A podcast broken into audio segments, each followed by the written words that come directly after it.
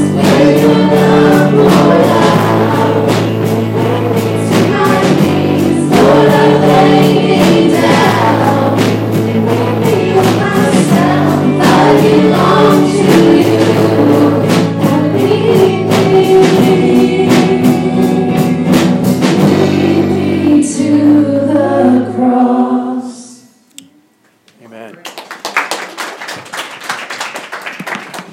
Father God, we love and we thank you for the opportunity to gather this morning.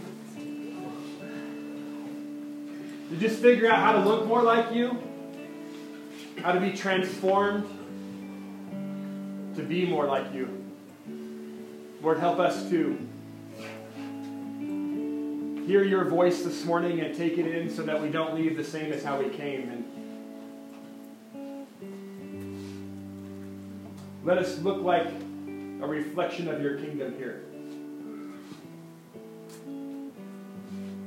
We thank you for all things, for your movement. We even thank you for your silence. In Jesus' name, amen.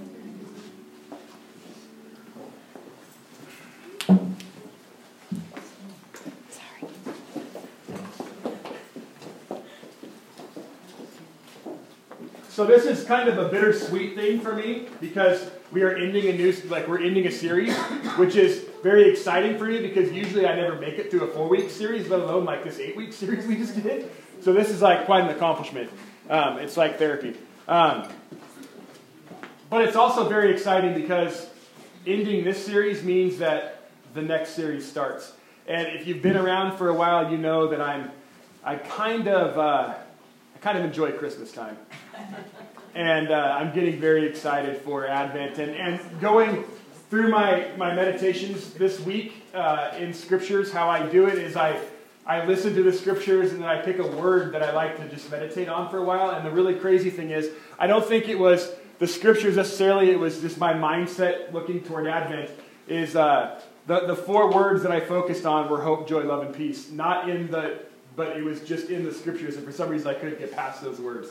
I, am very excited. I think Advent's going to be amazing this year. It's going to be a physical opportunity to wait and to expect and anticipate, but it's also going to be this awesome spiritual journey. We have great content, and it just it's going to the exclamation mark on Christmas Eve. We sat down and planned Christmas Eve service last week, and I'm so excited about it. It's going to be it's going to be great, and it's it's going to be an amazing time of music and uh, family, and it's, it, I'm, I'm excited. Anyway, we, we're not there yet. We're here. Um, so I mentioned last week that these last two weeks of this series are kind of like uh, this idea of preparing to wait. This we, we, we, took these last two, what do disciples do, and we talk about like what we do, like how are we going to be ready to wait. Today's message is, is a tricky one, but it's an important one. It, it's so important. And, and to, today we're going to talk about this idea of allegiance. Because we don't do allegiance well as Americans. We, we, uh, allegiance is like the word love in America. Because you can love your wife and love tacos.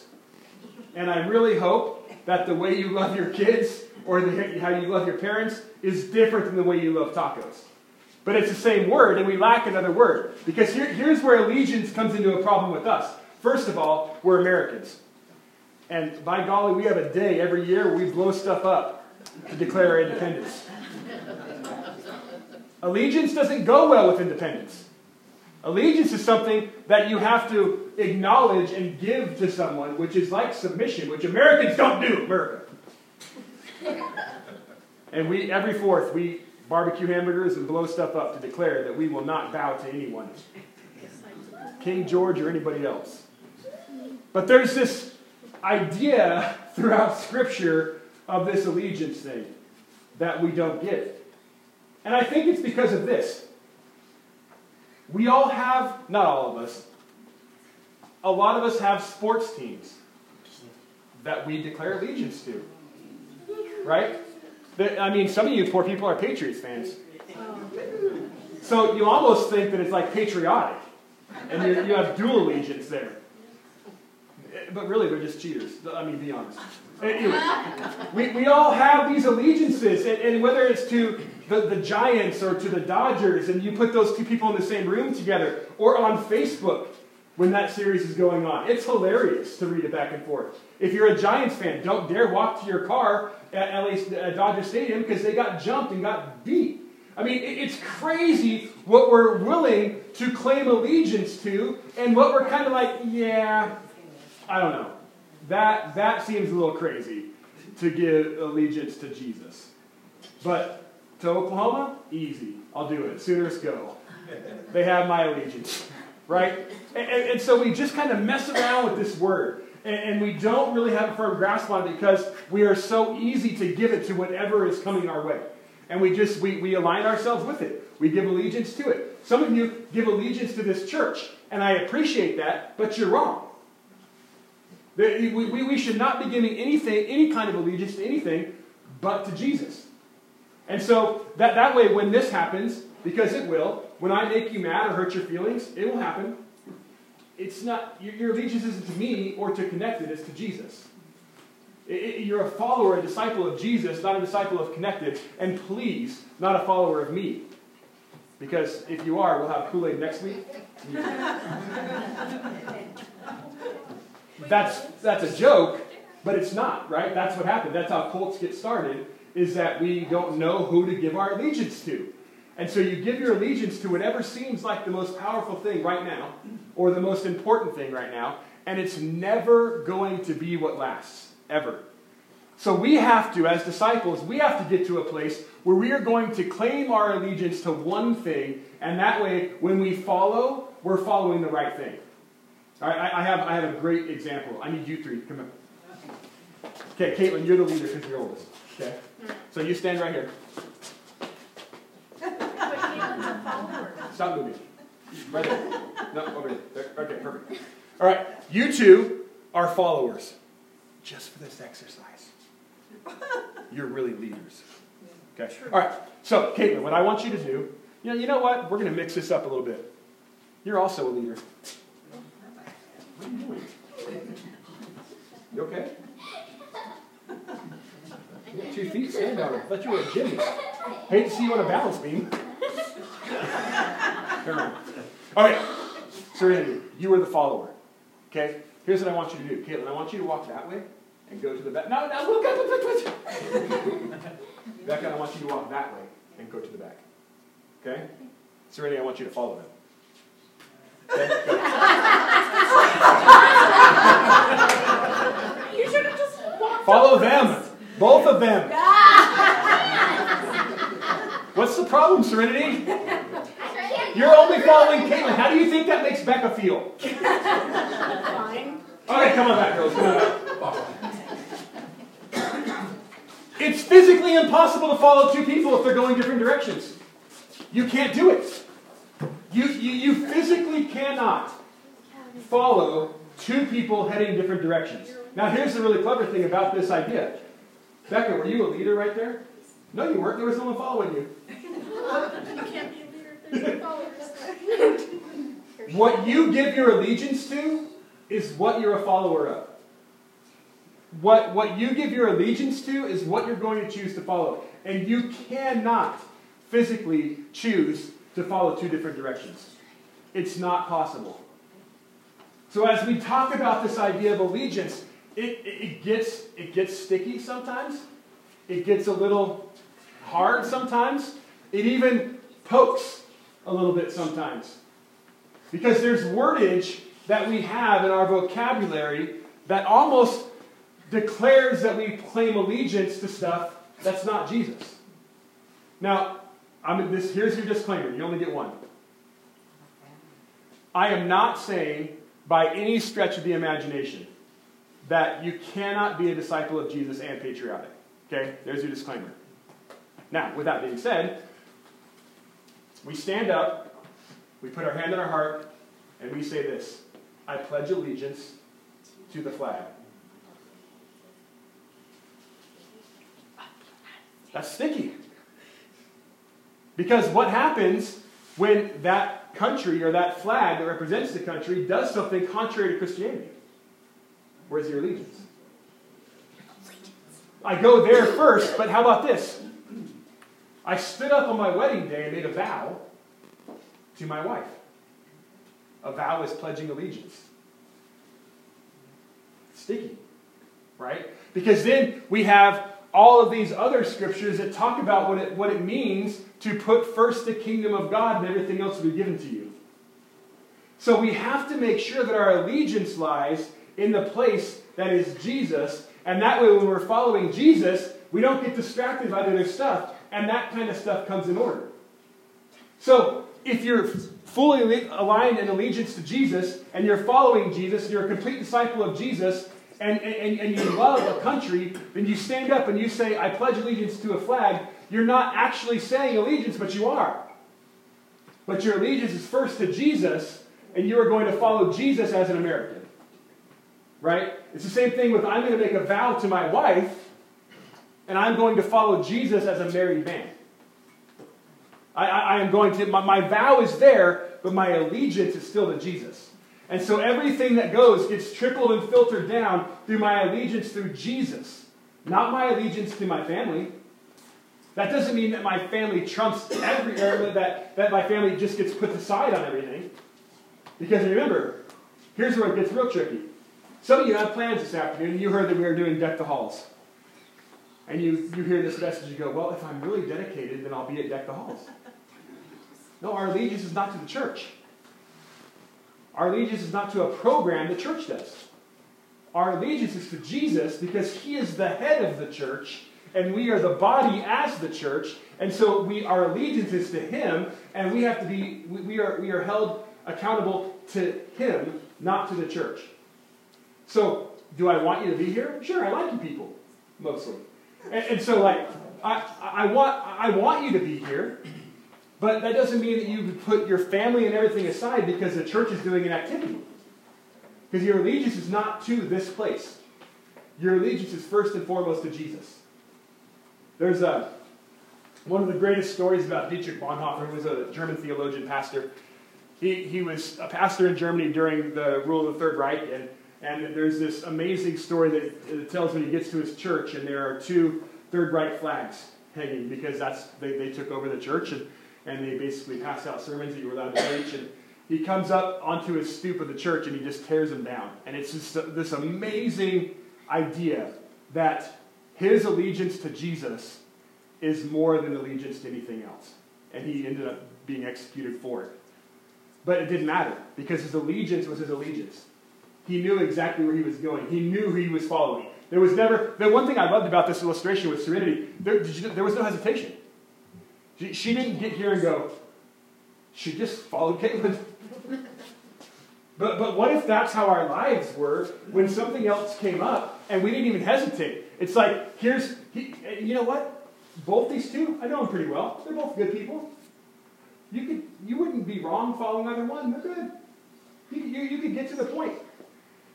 So sometimes two good things come up, but we have to focus on the right thing.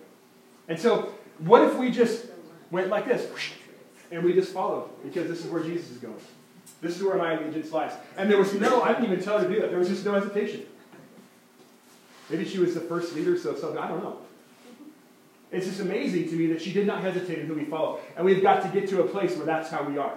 We don't hesitate who we follow. We're following Jesus. And if it doesn't line up with Jesus, we're not going to do it. Because that's where our allegiance is. Our allegiance is not to a cause, our allegiance is not to, to anything except Jesus. Paul kind of addresses this a little bit in, uh, in Colossians. Colossians chapter 1, starting in verse 11. Colossians chapter 1, verse 11. Being strengthened with all power according to his glorious might, so that you may have great endurance and patience and joyfully giving thanks to the Father who has qualified you to share in, his, in the inheritance of the saints in the kingdom of light. For he has rescued us from the dominion of darkness and brought us into the kingdom of the Son he loves, in whom we have redeemed the forgiveness of sins. Listen to these five verses. He is the image of the invisible God, the firstborn over all creation.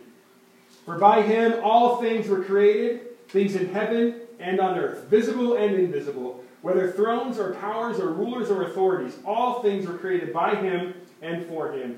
He is before all things, and in him all things hold together. And he is the head of the body of the church. He is the beginning and the firstborn from among the dead, so that in everything he might have supremacy.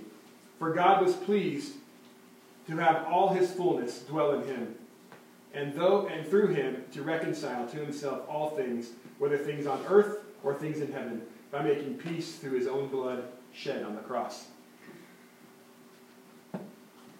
This is called a Christological statement. This, these, these, these five verses are what we call the Christological statement, which is the study of Jesus or the words about Jesus. Everything that we need to know about the supremacy of Christ is written by Paul in those five verses. And they are huge declarations. Because remember, this is a time where you weren't allowed to go around saying anyone else was God but Caesar. He was Lord. And so the claims that Paul makes in this, in this short passage of Scripture is saying, why do we choose a leader? How do we choose a leader? I got an idea. Let's choose a leader that is the image of the invisible God. Let's, let's choose a leader that was the firstborn over all creation. You know, there's the, uh, uh you guys remember Jacob Ricks? He, he, the, the, Ricks came for a while. He's, he's uh, got a great job at the behavioral health hospital here, and he was doing some trainings, and he posted on Facebook. He said, uh, doing some leaders, training some leaders. Any good advice? And of course, I'm reading it, I'm hearing that through the lens of this week's preparation. And I thought to myself, yeah, why should I follow you? Right? Tell me what makes you the leader. Serena, you might not be able to answer this, but why did you follow Caitlin? I don't know, just look good. That was a suicide question, by the way. That's what that's called when you don't really get the answer you wanted. There's this, this if we know the characteristics of the leader we want to follow, it's much easier to see the leader and follow them. So it's very easy to look at something that seems powerful or something that takes up our time and give our allegiance to that. But I'm telling you right now, I am a huge Oklahoma Sooner fan. But they're not the firstborn of the dead. They are not the one that spoke creation into existence. So, how do you give allegiance to something that is that? I, I, I love my wife a stinking lot. But she didn't fit into those categories that I just read about Christ. Because she is part of the body of Christ. And our allegiance goes to the head of the body, Jesus himself. And so, if you can declare and know what it is that you need in a leader, it's much easier to follow that leader because you can recognize them. And it, Paul lays it out very clean with very awesome descriptive stuff. He's in the beginning, He is the one. And then we hear about this thread throughout everything. John says, In the Word was the beginning, and the Word was God, and the Word was with God. He was there. This is what gives him authority. And then if that's not enough, if the idea that Jesus was around from the very beginning and he spoke and light appeared in this null and void, the, the, the, two best Hebrew words ever, tohu and bohu, the, the formless and void earth, the, the, the nothingness, and Jesus said something, and it was. If that's not enough for you, try dying and then coming back to life. It's hard to do. If, if, if, you can, if you think, oh, I can do that, people do it all the time. Try dying, be dead for three days, and then come back to life. And not have any odor probably need some deodorant, but I mean, there are things that are attributed to Jesus because of who he is, the very Son of God.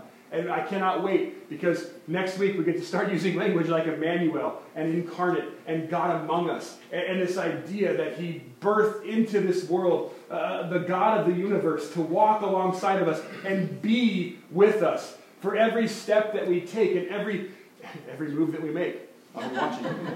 Um, sometimes. But there's this, this amazingness around this idea that why do we celebrate? Why do we take the time to journey through Advent and then celebrate Christmas and not try to make Christmas this idea of uh, marketing and, and, and presents and, and hoopla and all that stuff? We still participate in it, but my allegiance is not to it. My allegiance is to Emmanuel. My allegiance is to God among us, the God that was born into this world. And we get to sing songs like Welcome to Our World and What a Strange Way to Save the World and all of these amazing things that we are not just singing, we are declaring God Rest Ye Merry Gentlemen, for peace has come, joy to the world. They're, they're not just songs, they are declarations of this hope that we have because our leader has come. The one that we follow has come. Why do we follow him? Oh my gosh, because he is the first, he is the last. Let, us just look at the, the words Paul uses again. Why, why do we follow Jesus? He is the image of the invisible God, the firstborn over all creation. For by him all things were created, things in heaven and on earth, visible and invisible. Like, it's almost like someone, as Paul's writing this down, goes, Yeah, what about this? Fine, visible and invisible. There's nothing that you can bring up that Christ did not create. Visible and invisible. Whether thrones or powers or rulers or authorities, all things were created by him and for him. He is before all things, and him in him all things hold together. He is the head of the body, the church.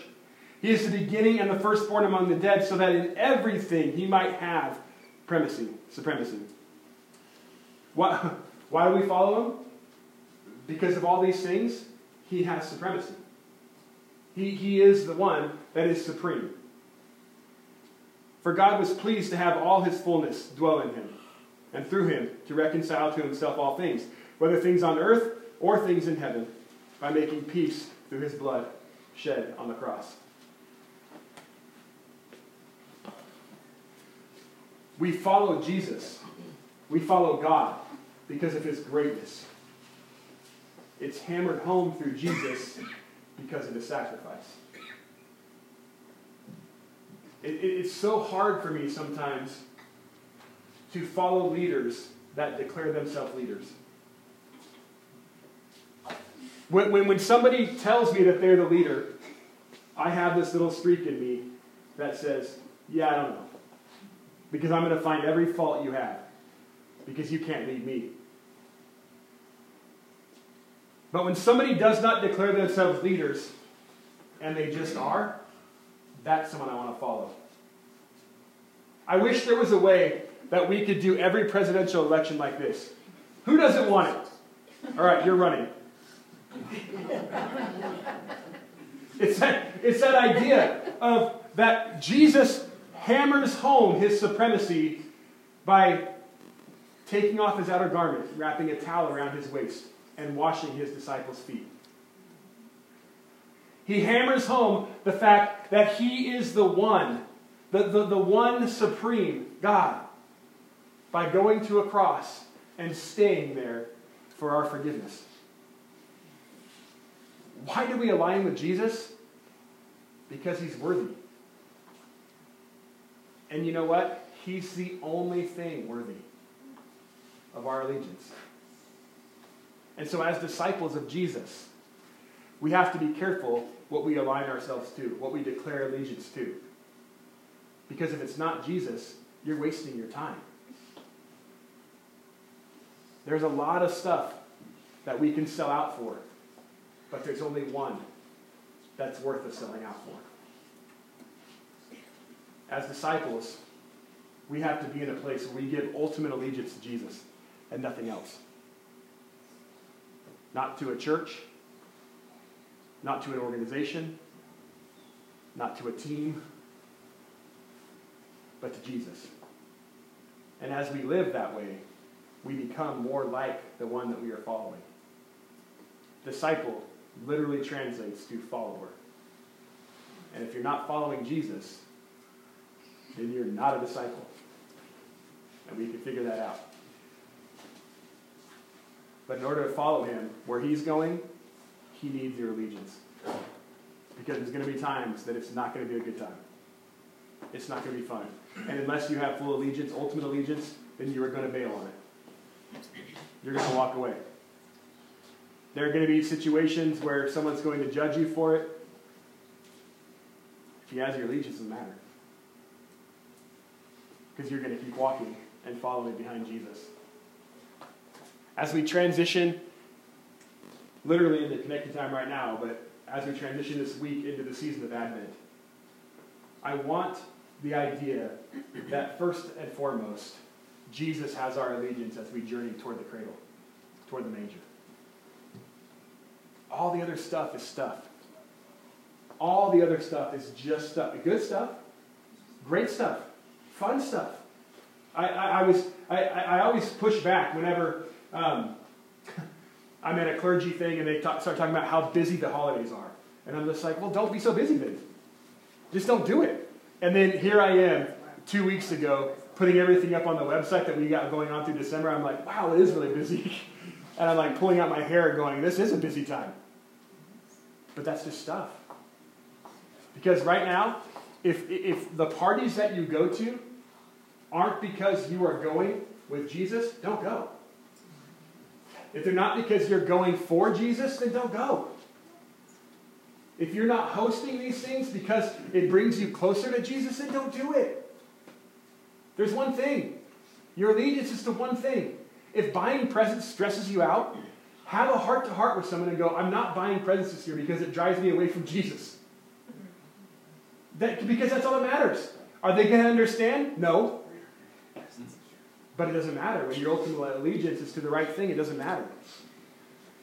You have to get to a place where that is what matters. And so as we journey through Advent this year, we're going to journey through this, through this allegiance, this idea that Emmanuel came and he is worthy of us clinging to him. The band's going to come back up. We're going to move into connecting time.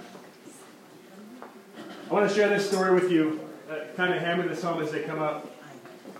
It's, a, it's one of these pastor stories, so it's probably not true.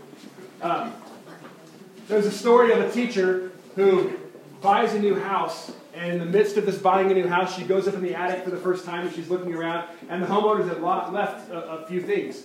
And she sees this beautiful ornate crucifix. It's a wooden cross with a solid silver Jesus on it crucified, and she just says, I can't, I can't bear to throw it away. You ever do that? Like, you, even like here sometimes there's Bibles that are ripped up, and I'm like, I going to throw this away? It seems weird, right? But she, she sees this crucifix, and she knows in her heart that she just can't throw it away. So she takes it down, and she puts it in her office. And later on that week, she goes to pay her bills, and she realizes that she stuck that cross right on top of her checkbook and all the bills. And as she removed it to do it, she thought to herself, what would my finances look like if I really placed the cross upon them? What if my finances really were under the cross? And then she moved the cross and she paid all her bills. Later on that week, she had to grade some papers for school, and she realized that she had placed the cross right on top of the stack of paper she has to grade. And so as she picks up that cross, she realized, what would it look like if my workplace was under the cross? Well, what would it look like if I prayed for each of these students' papers as if they were under the cross? What would that look like? And then she moved the cross and she started grading papers, and later on, she, she sits down again to do it, and she realizes that uh, she picks up the cross and they were on all of her scrapbooks. And she realizes, what would it look like if my family was underneath the cross? What would that look like if it was truly surrendered? Me, I'm thinking, just hang the cross on the wall. but she goes through this huge journey to tr- just all the aspects of her life. What would it look like if your allegiance in every aspect of your life was given over to Jesus? What would it look like if you were completely sold out? And that everything you did was placed under the cross.